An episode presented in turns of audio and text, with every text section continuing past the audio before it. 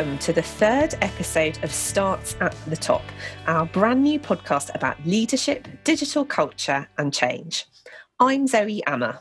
And I'm Paul Thomas. This podcast aims to bring you interviews with leaders from the public, private and third sector who are using digital to navigate uncertainty and forge a path to the future. And a big thank you to everyone who listened and shared last week's episode with Dr. Anne Maria Maffedon.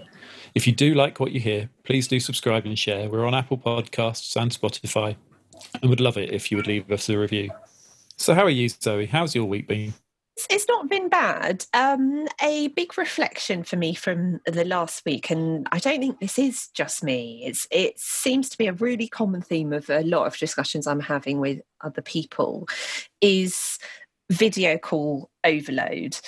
And I was speaking to someone at the weekend who does a very senior, very professional job, who was talking about how their workload had got to a point where they were doing video calls literally all day, to the point where they were really struggling to find the headspace and the time they needed to do the deep work that's really necessary for their job.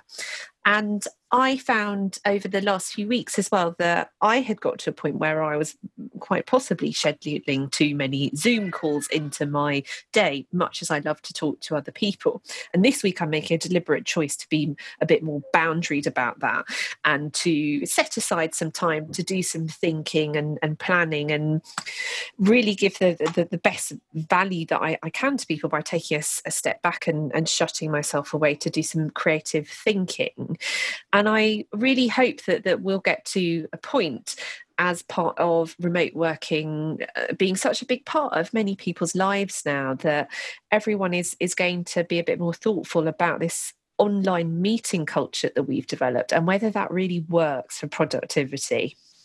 I think you're right. And I think I saw some noise on social media over the weekend based around the ideas from this very podcast, episode 1 with Simon Blake, where he was talking about Mental Health First Aid England's decision to cut meetings to 50 minutes and half-hour meetings to 25 minutes, just to give people that space to sort of just a toilet break from time to time, but a toilet break, a coffee break, or just a breather between meetings. And I think it's massively important. And I saw a couple of organisations talking to him over the weekend on social media about adopting that idea and trying to do that.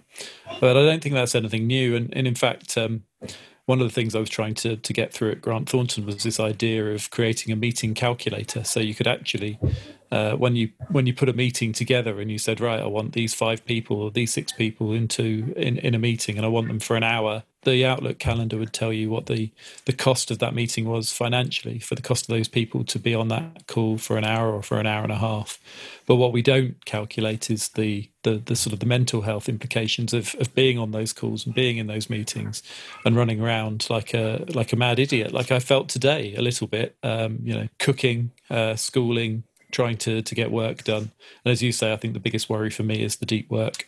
Yeah, I think that's a big challenge at the moment, isn't it? Especially those of us who are juggling children and homeschooling and jobs or even just caring responsibilities. So what news stories have caught your eye this week, Paul? Actually, the Facebook boycott and then the subsequent announcement by Mark Zuckerberg. In terms of how I feel about this, and this is obviously the announcement that Mark Zuckerberg has reacted to the boycott and many big organisations. I think one of my favourites and yours, Ben and Jerry's. So Unilever was probably the biggest name that pulled all advertising from Facebook because of Facebook's lack of interest or lack of responsibility around flagging and removing posts, particularly posts that were offensive to black and minority accounts and people, particularly from the US president. Haha, again. And the reaction to it has been quite strong from a number of different brands, but I think it was Unilever that drew the biggest line in the sand by saying that they were going to remove all advertising from Facebook until the end of this year, which I think is an interesting move. It's a really interesting challenge, isn't it? And I don't think there's an easy way through it. You know, I think a lot of people have seen the stories about Facebook over the last years, because this is not news, is it?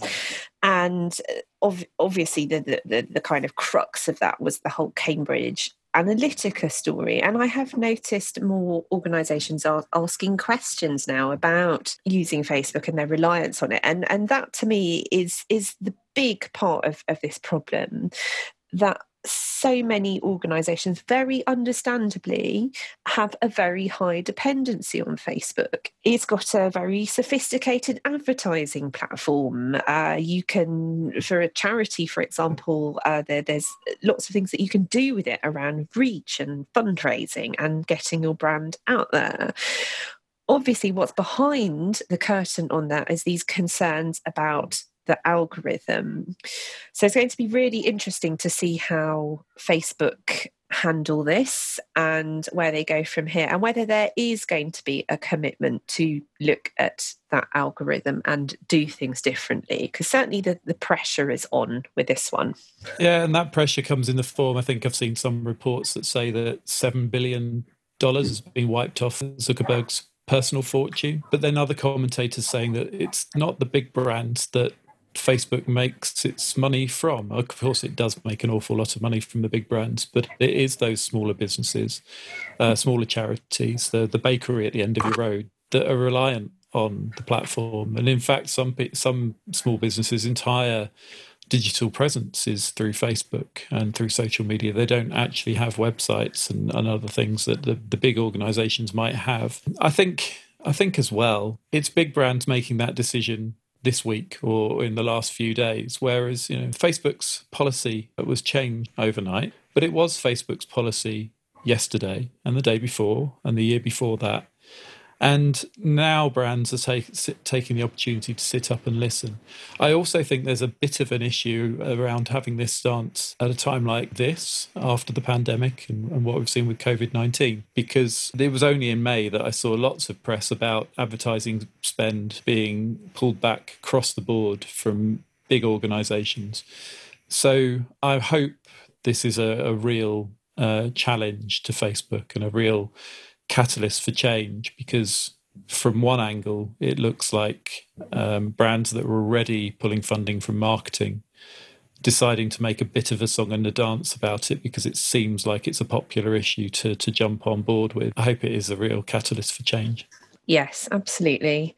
This week, we will be sharing our interview from the beginning of May with Louise MacDonald, Chief Executive of Young Scot, and Kirsten Urquhart, who's the Digital Services Director of Young Scot. Young Scot provides young people with information, ideas and opportunities to help them make informed decisions and choices, helping them to navigate the challenges they face as they grow up, particularly during times of transition in their lives. We spoke to them about their work and in particular the ways that they're having to adapt the services that they offer to young people during the pandemic. Key to driving this change is who's bought into those changes internally. We were really excited to interview Louise and Kirsten together so we could share insights with you about what a successful relationship between CEO and digital lead looks like and what the pitfalls are along the way.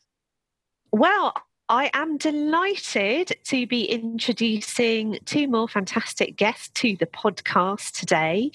We're delighted to be talking to Louise MacDonald and Kirsten Urquhart from Young Scot.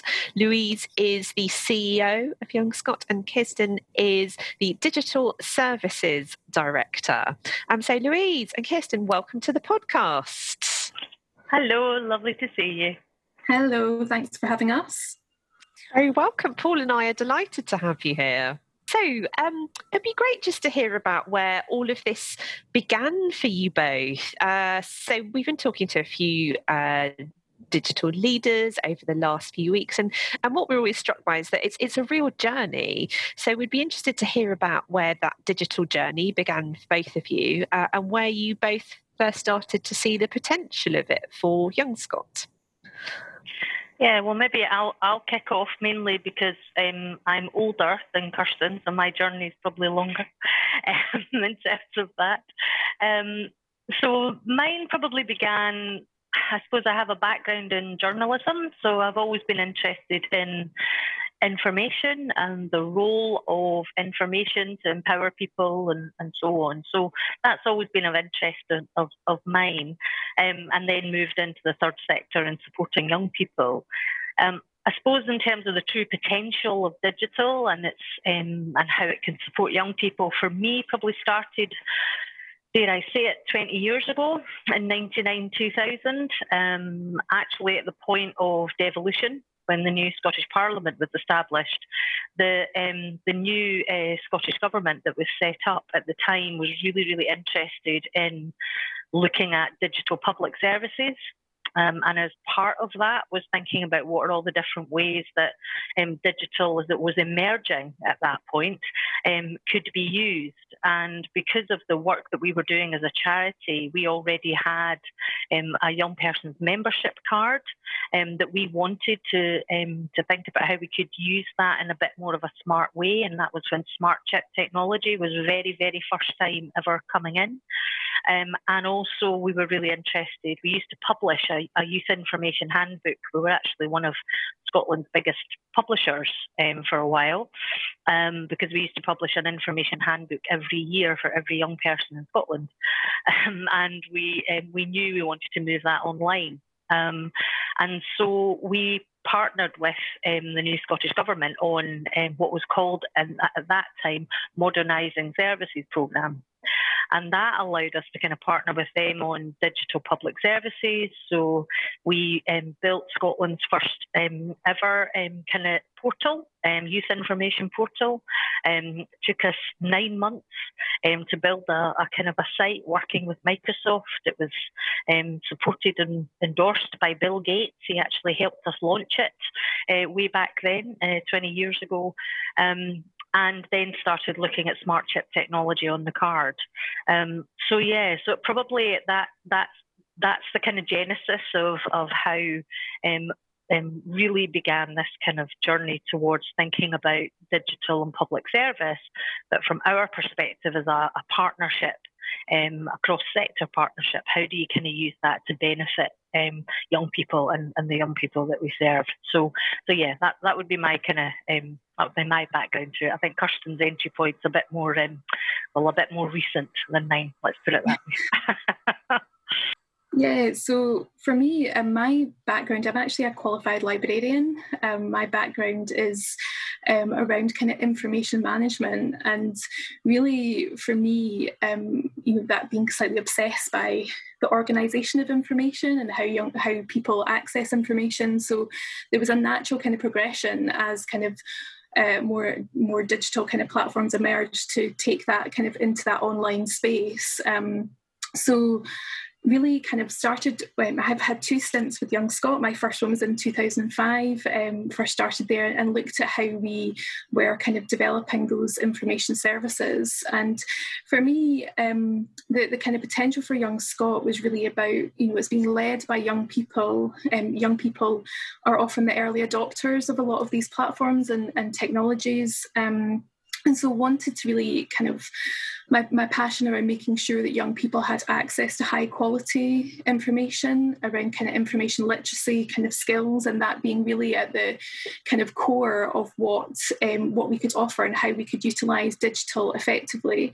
So really that potential for Young Scot around being able to utilise those platforms and being led by young people really is kind of where I started, and being able to really continue to embed that, the core principles of information literacy and what we do, I think is still really important today.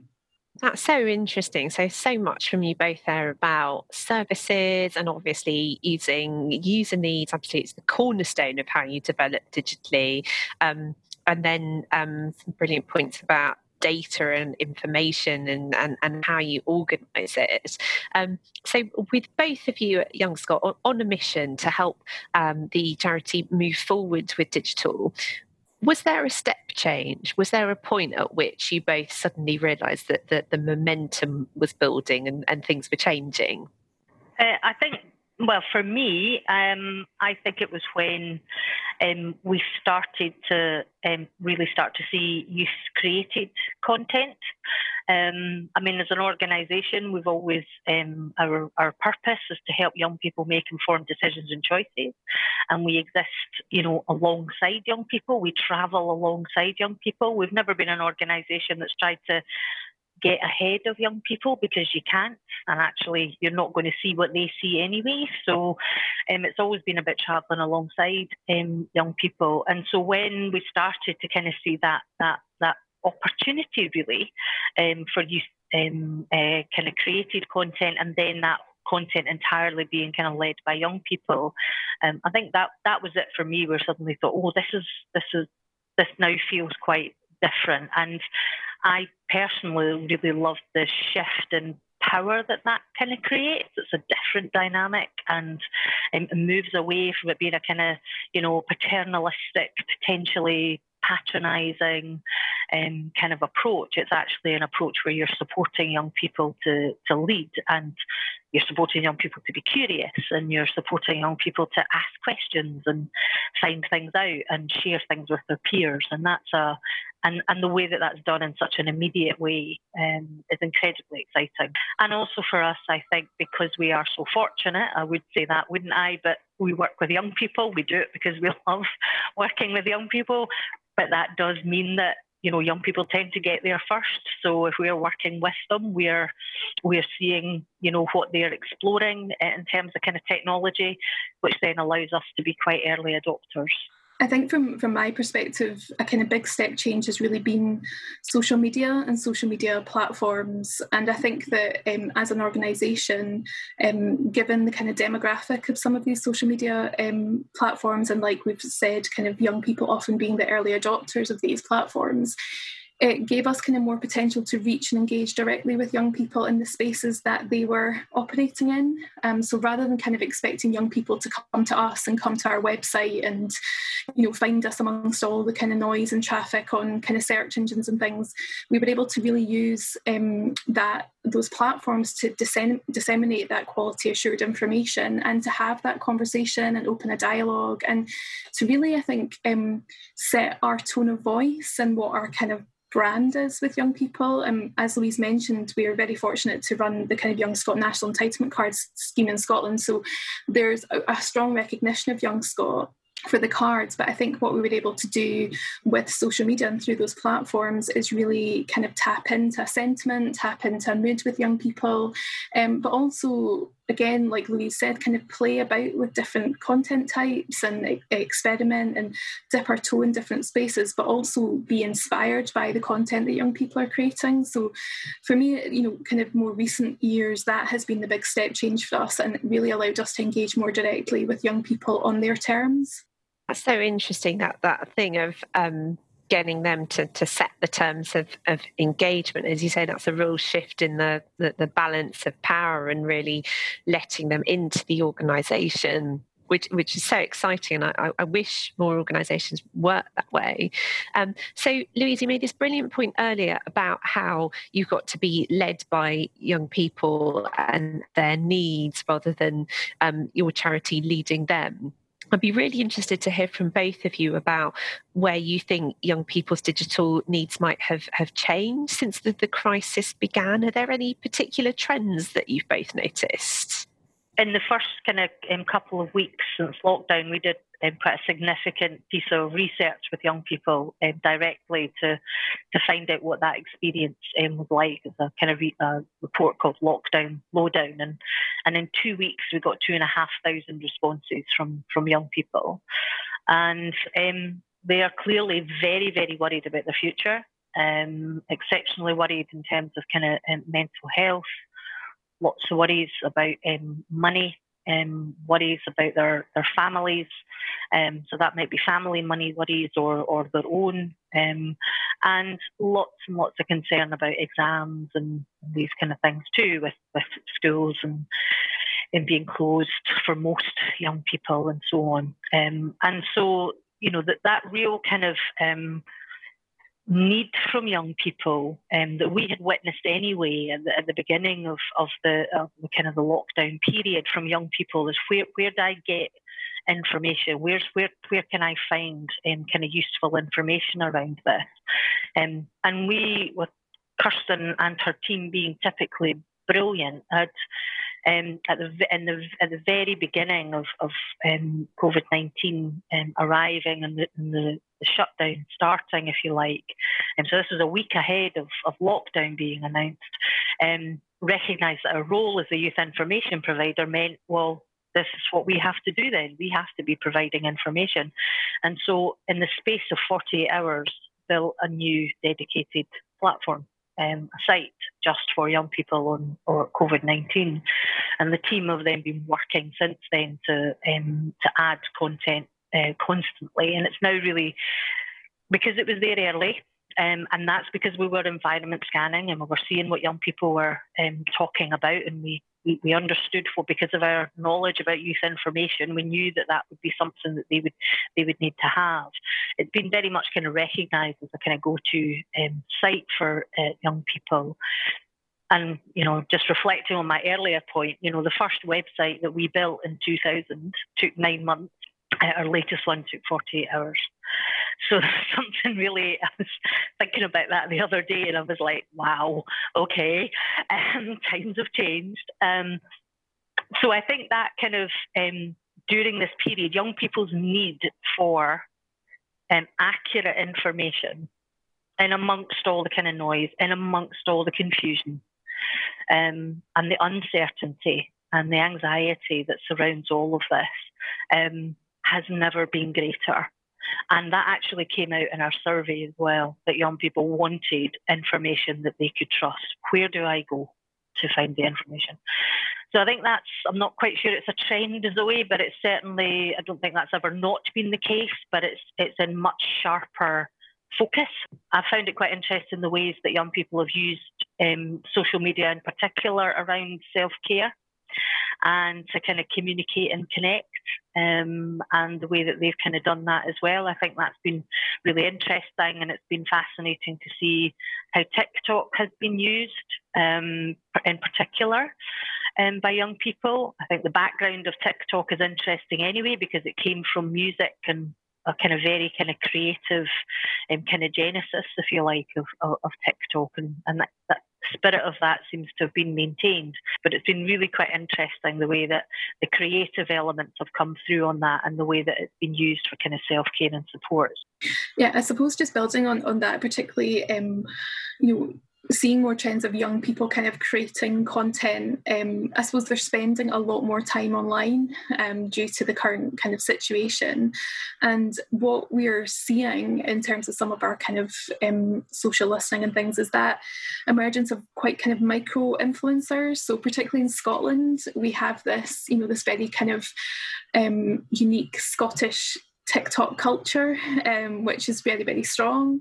And so you've got lots of young people, including ourselves, kind of in on that. We have, you know, we did some of the first, like the first Gaelic TikToks on the platform. We've done a challenge around kind of make it Scottish. So, you know, playing into that, I suppose that sense of humour, people having a bit of a sense of humour at the moment, and a bit more lighthearted. And I think that platforms like TikTok and Instagram stories and things kind of allows that to happen. I think also something we've seen in terms of trends is that kind of meme culture has been really strong on digital. I think people using kind of memes and GIFs and things to kind of convey how they're feeling, and use of emojis. It's almost like a different language that's emerging through this time. I don't think that's necessarily kind of COVID related, but I think it's where we're seeing young people in particular kind of using that as a bit of a coping mechanism, or to communicate how they're feeling without having to go into too much depth and too deep into things.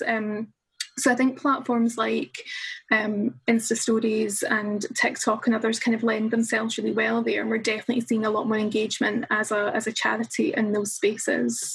So that's really fascinating. So it's almost about developing this new language to cope with the crisis and look after each other online during the crisis. Yeah, absolutely. And I think you're seeing that. I mean, you see that predominantly with young people, but I think it's kind of creeping into everybody's kind of culture on digital platforms. But it definitely seems like a way of as you say, supporting each other and supporting peers and friends and family, which is so important at the moment. Yeah, there's this real sense of community and collective action at the moment, isn't there? I think there is, Zoe, definitely there. I suppose what it does make us really thoughtful about, and it's a bit of an odd one to bring into a conversation about kind of digital leadership, but what it's also made us really thoughtful about is the young people who are not digitally connected, or the young people who, for some reason or other, have some kind of barrier towards kind of digital participation. And while it's true to say all the evidence shows that most young people have got a device, for most that's probably a phone. And for a lot of those that just have a phone, that will be a pay-as-you-go kind of contract, or there'll be a data cap. So the data package might not be great. They might be at kind of home and having to share one device amongst, four siblings, or, it may not be possible for them to kind of get access to digital.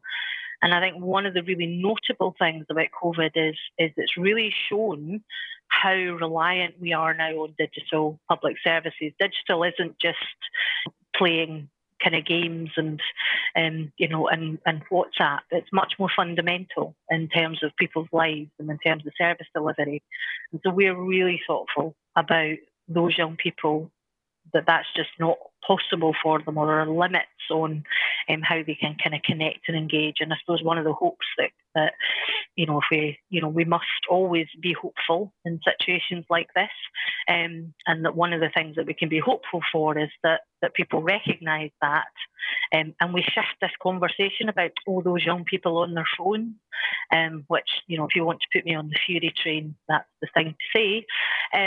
So that we shift that and recognise how fundamental it now is.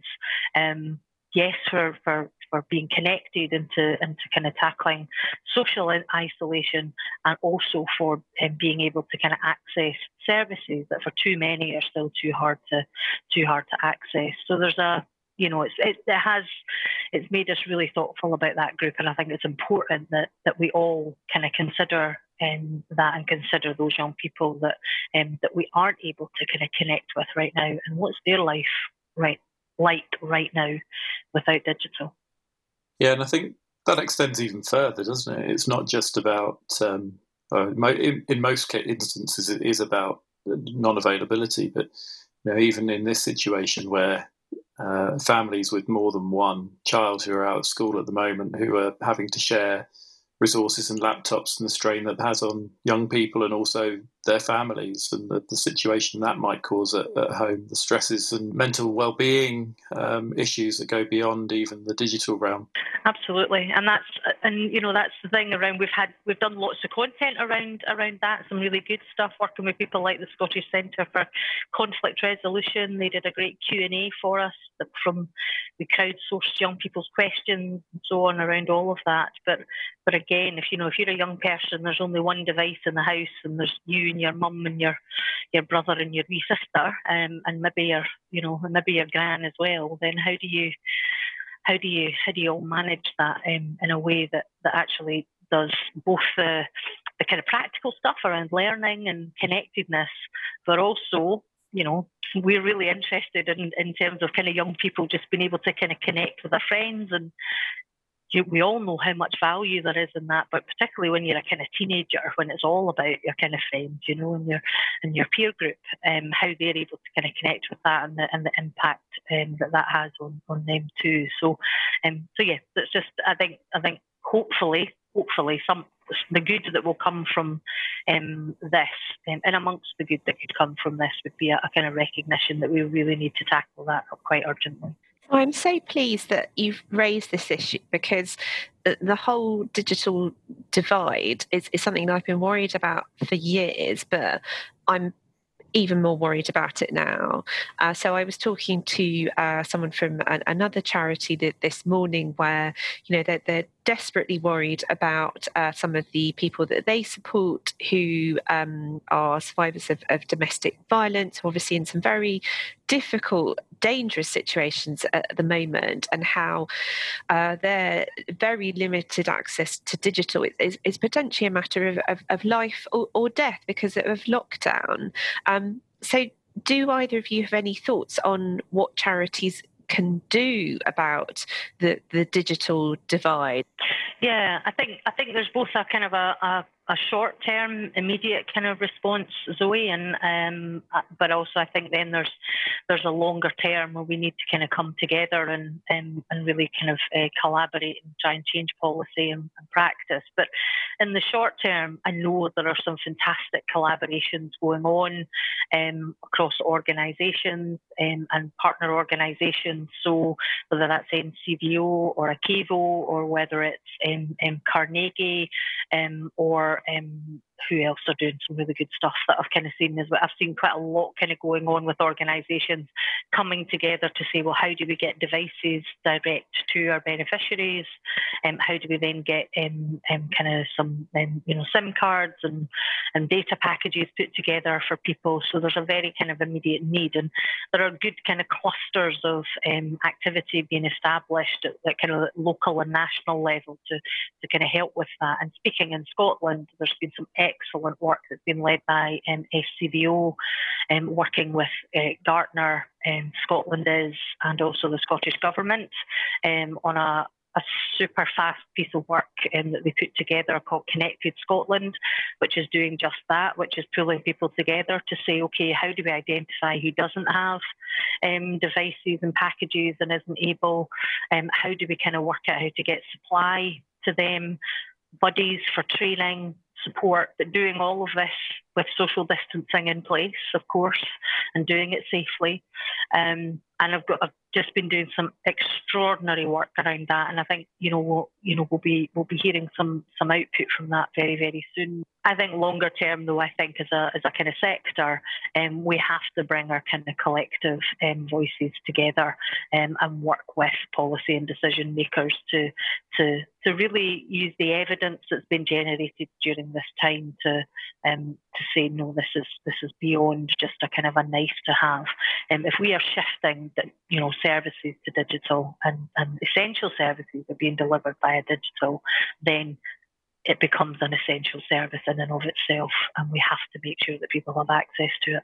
Talking about relationships then, and it's really obvious from talking to you both that the digital evolution of Young Scot is very much a team effort. Obviously, that whole relationship between the CEO and the digital leaders is so critical, I think, for success. Kirsten, perhaps we could start with you and find out your take on what you think makes for a really good, really productive working relationship between a digital lead and a CEO. Absolutely. I mean, I think what works within Young Scot, and particularly relationship with Louise and that, is just kind of good communication and really kind of trust between each other. We're quite, we're very aligned on our kind of values and our approach and even our kind of interest and enthusiasm around kind of digital. And you heard just Louise speak there about the kind of importance of that for young people. So I think just we're very aligned in our approach, and also it kind of helps that I can go to Louise and she very rarely says no.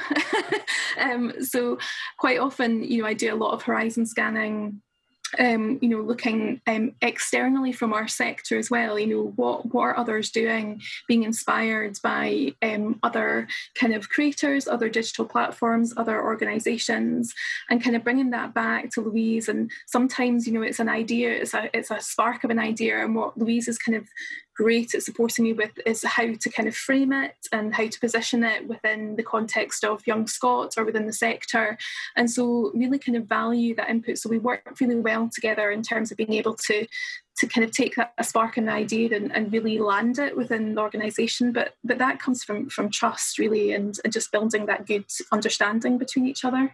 That's my take on it anyway.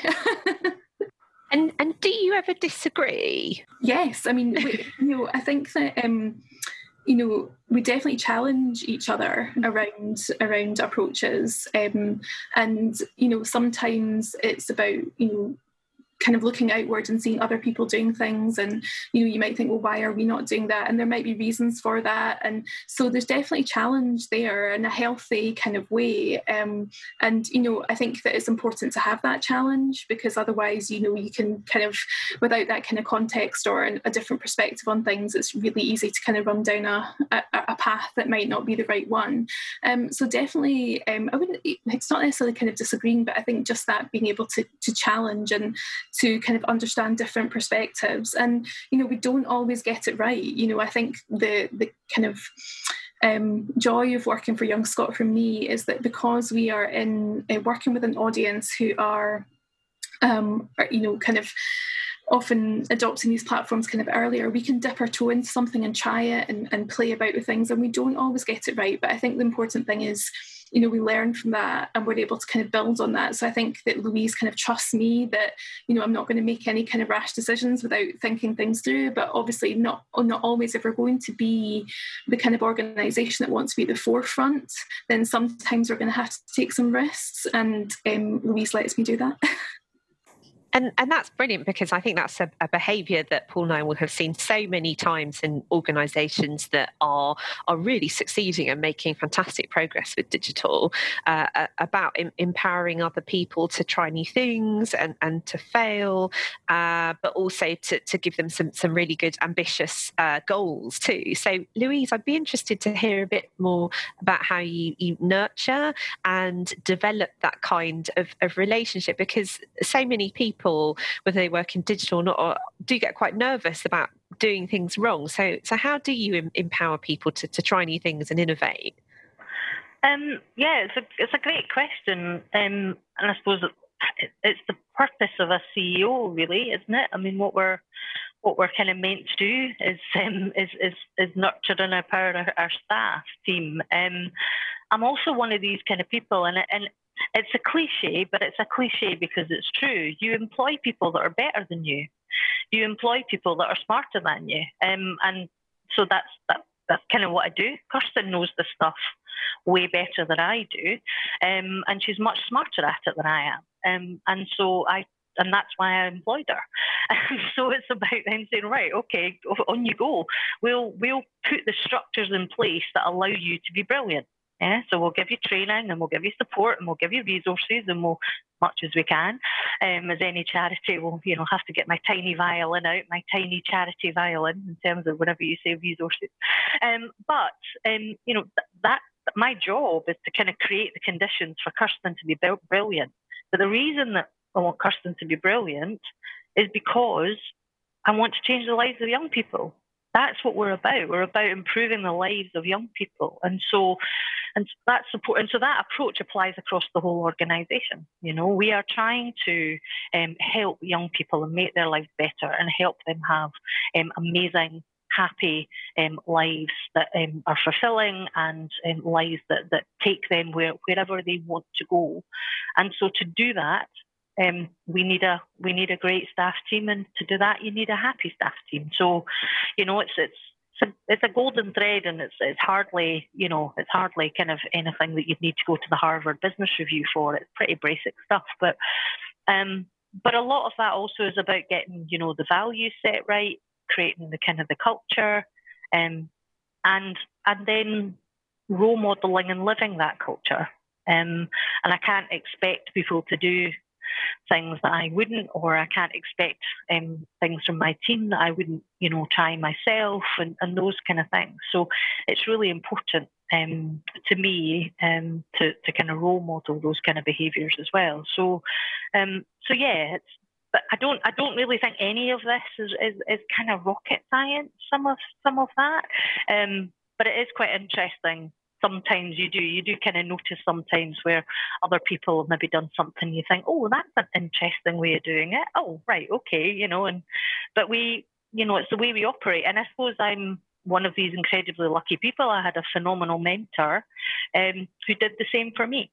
you know. So in many ways, I was, you know, what I'm doing is just moving things along and passing it on. What I learned from my kind of mentor as well. So yeah, and that trust thing is key. But always bringing people back, and I suppose that's maybe the thing that I kind of do. And it's not really a disagreement or an argument, but where there's often challenge is where maybe there's we've got a great idea, we could try this. My question will always be, how does that benefit the young people we serve? How will that make their lives better? And that's what Kirsten meant about strategically landing it in the organisation. How does it fit our mission and purpose? How does that help us deliver the impact and the change that we want to see for young people? So I'll quite often be asking that kind of question. But I'll also put my hand up. I am also one of those really annoying chief executives that comes in and go, I've seen somebody else is on Twitch. Why are we not there yet? You know, I will do that occasionally. But and then Kirsten will tell me why not, and that's okay, that's fine. But, you know, I am guilty of kind of coming in and suddenly going, hang on, why are we not doing this yet? And have we tried this yet? But that's part of a really active, respectful, I think, conversation that we have as kind of colleagues who are really committed to the same purpose. Yeah, I like the point about Twitch. I'm an avid gamer and have been for years and years and years. And I remember it was probably about 10 years ago, the Navy used Xbox to advertise to young people about careers in the Navy. And I thought that was a fantastic way of using digital. And I also really like the point about how it's not rocket science, but maybe there was a little bit of brain surgery involved, where you're trying to get people to back you and change minds and change opinions. And I just wondered, you must have tremendous backing from your board of trustees. Is that a strong and trusted relationship as much as the one between the two of you? It absolutely is. We have a really excellent board and always have really fantastic support from our chair, Elma Murray, who was previously a local authority chief executive, really visionary, incredibly committed to young people, and in particular in kind of co-design and allowing young people to lead and putting young people in the driving seat. So she's incredibly knowledgeable and skilled. Her experience is extraordinary, but also her kind of commitment to young people really is it's a real honour to work with Elma. And then the rest of the board as well. A quarter of our board are under the age of 26. So our vice chair, when she became vice chair, she was 17. They have this habit of growing up, so she's now 19. And also our youngest trustees, 16, and so on. So we have young people actually on our board because we believe in young people being at the table, not in separate rooms, having different conversations.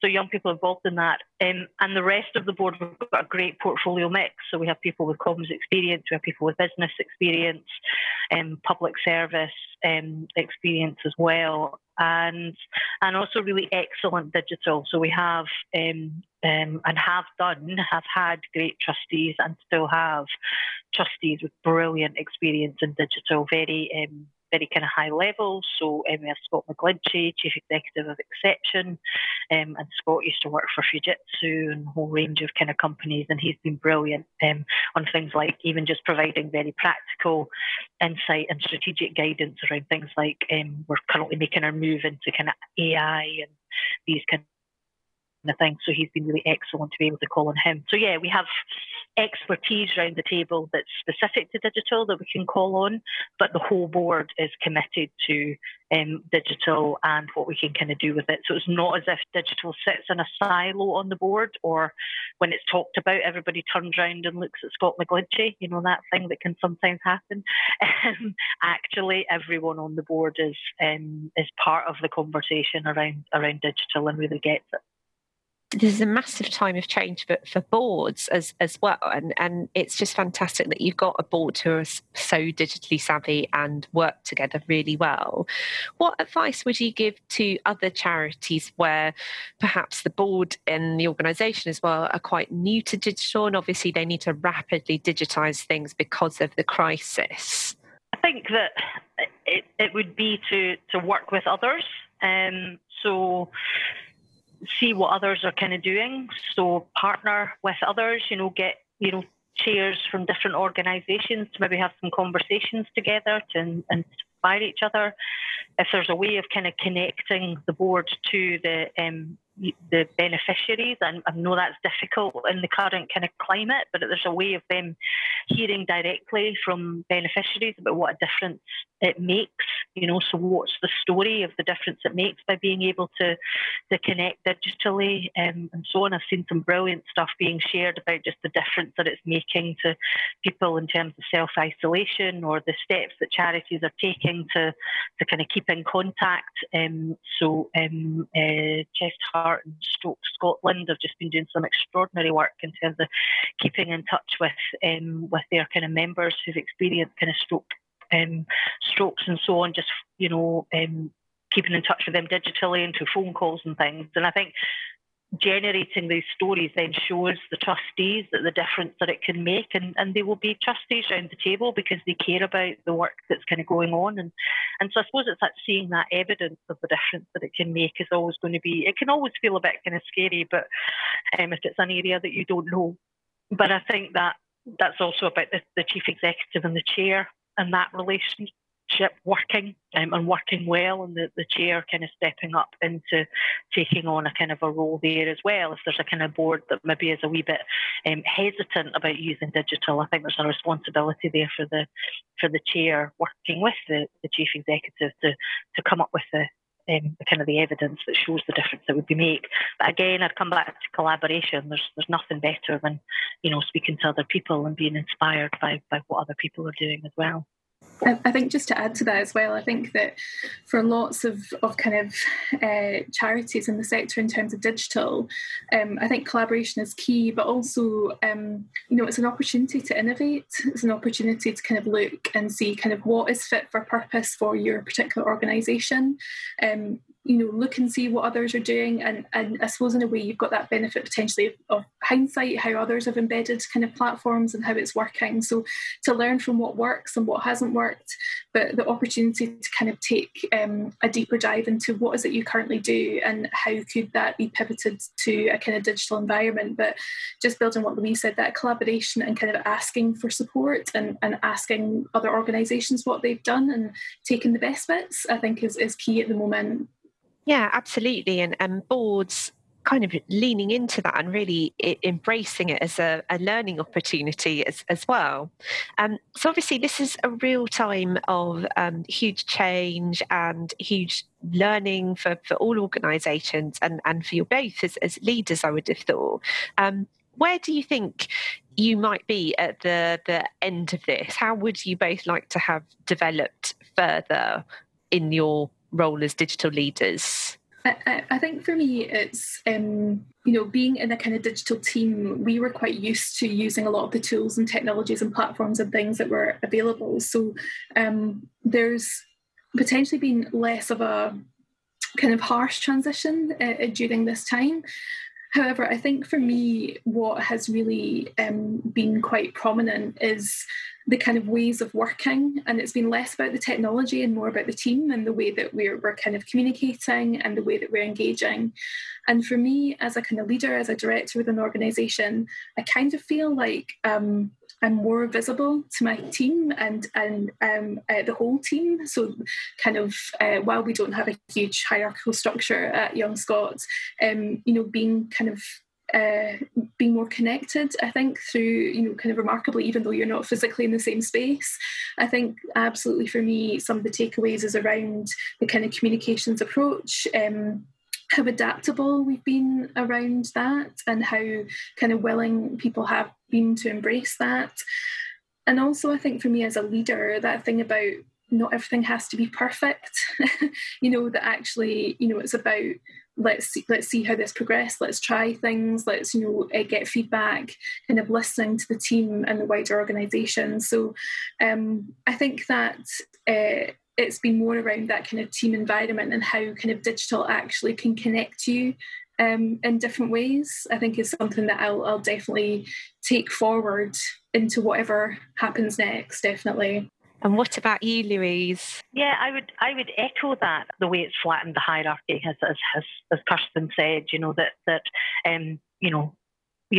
as kind of unhierarchical as Young Scot strives to be, there's still this sort of sense that I'm the chief executive and I kind of, people see me kind of in and out because I'm in and out of meetings all the time because I'm doing that chief executive thing of, meeting stakeholders and so on. And it means actually as much as how hard I try to kind of keep connected with every member of the staff team, quite often it's with the senior management, the senior team that I'm most connected with.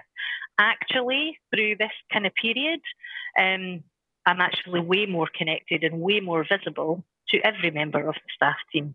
And there's a kind of a connection there, which I find fascinating. I've not really worked that through. I don't know what sort of PhD study that's going to turn into for somebody that works in one of these kind of big companies or universities or whatever. No doubt it'll appear somewhere. But it's just really interesting. I've kind of noticed that I feel way, way more kind of connected with everyone. And the other one is still kind of a bit internal, but linked to the external. I don't think anybody that knows me a little bit would ever describe me as unambitious. I am known for being quite ambitious in terms of what we want for the organisation and what we want to deliver for young people. But in terms of the work that we've done over recent weeks since lockdown happened, it's really shown me the art of the possible. Back to this, being able to kind of build the site in 48 hours. The way we've been able to kind of organise, the way we've been able to kind of shift our co-design services online, the way we've shifted our card entitlements, lots of them now are online, but just the kind of collective will that went behind that the kind of the mindset that went with it is obviously a huge part of it, but also just this kind of permission to kind of go, we all have to do this differently now, so everything else is gone. What can we actually deliver right now with this situation? Has meant we've really delivered in a kind of powerful and in a really quick way. So in some ways, the leadership lesson for me is that this might make us even more ambitious about what we can deliver for young people. And I know that feels like a kind of odd thing to say, but it's definitely kind of there.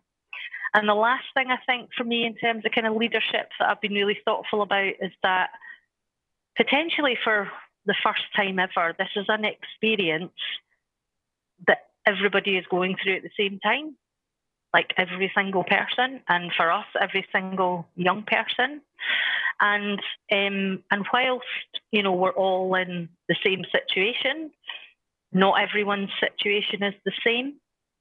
And so the way that this has exposed, inequalities and difference and some of the gaps in services and these kind of things, I think really is something that I think we need to find moments to go back and say, well, hang on, what were the bits that were exposed? Because everybody was in exactly the same situation at the same time, but with a different experience and a different lens on it. What did that show us?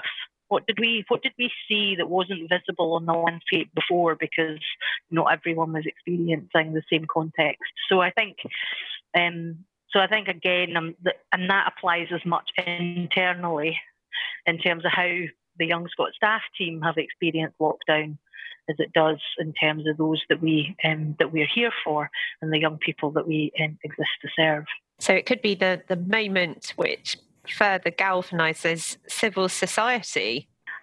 You'd hope so, right? I mean, in all of these kind of things, some of the experiences that people are having is horrifying, and I have absolutely moments in the day where it feels really quite dark and difficult. But it has to be that we can see points of hope on the horizon. So where are the kind of the places where we say, well, do you know what? we've maybe got a wee way to go yet, but when we do get there, we're going to change that. That's not what we're going to take with us. It's a bit like the really beautiful piece that Arundhati Roy wrote the other week. You know, what's in the luggage that we want to take with us, and what do we want to leave behind? It's a great way to end. A great way to end. Thank you. Who are your digital heroes? Who are the people that you? It might be organisations, it might be individuals, but who are the people you really admire? Well, Zoe's one of them. Ross McCulloch, Third Sector Lab, great people within the kind of Scottish sector that are pulling together information, creating networks, opportunities for other kind of charities like ourselves to have a voice in the sector. So definitely, I would say Ross McCulloch, Third Sector Lab would be one of those people. Yeah, I would heartily endorse those. I think for me, I think I would certainly say I make a specific point of following women of colour on Twitter, because I think their kind of experience and understanding the experience of kind of women of colour is important for me to be challenged and for me to kind of understand, you know, what are the kind of the issues that they face. So that's something that I do quite kind of deliberately.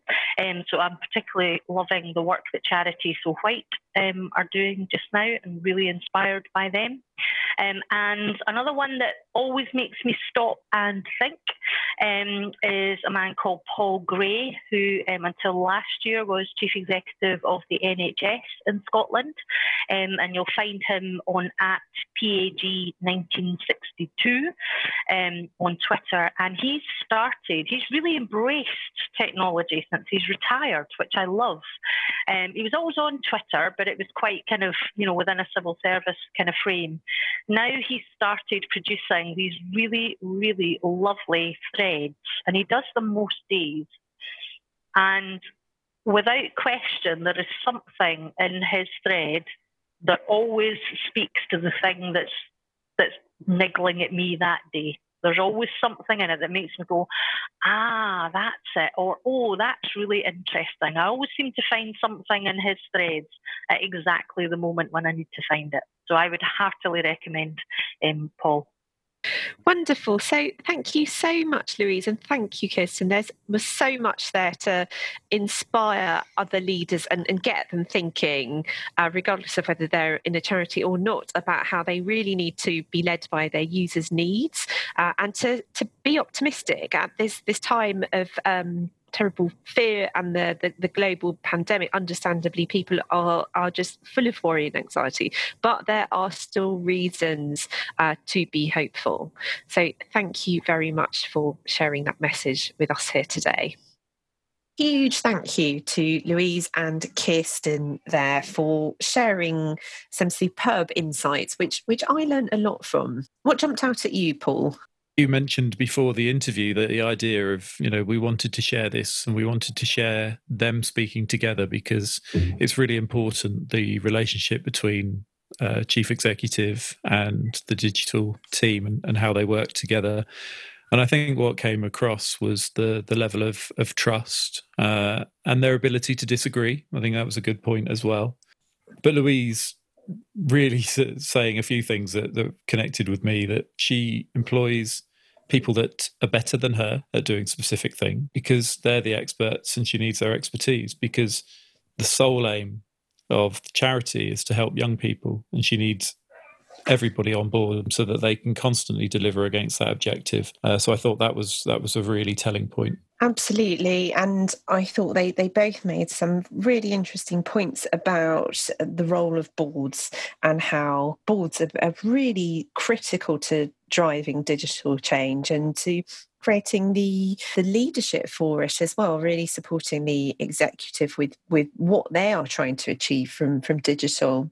And I was really interested in what they were talking about with the digital divide and how we can't assume that all young people can get online, that they don't all have the devices and the money for data and the resources to get access to studying online or even accessing digital services. So I was really pleased that they raised that point, and I look forward to picking them up again in a future podcast. I think the other point that really struck home was the idea that they don't just pay lip service to young people; they have young people included on the board as well.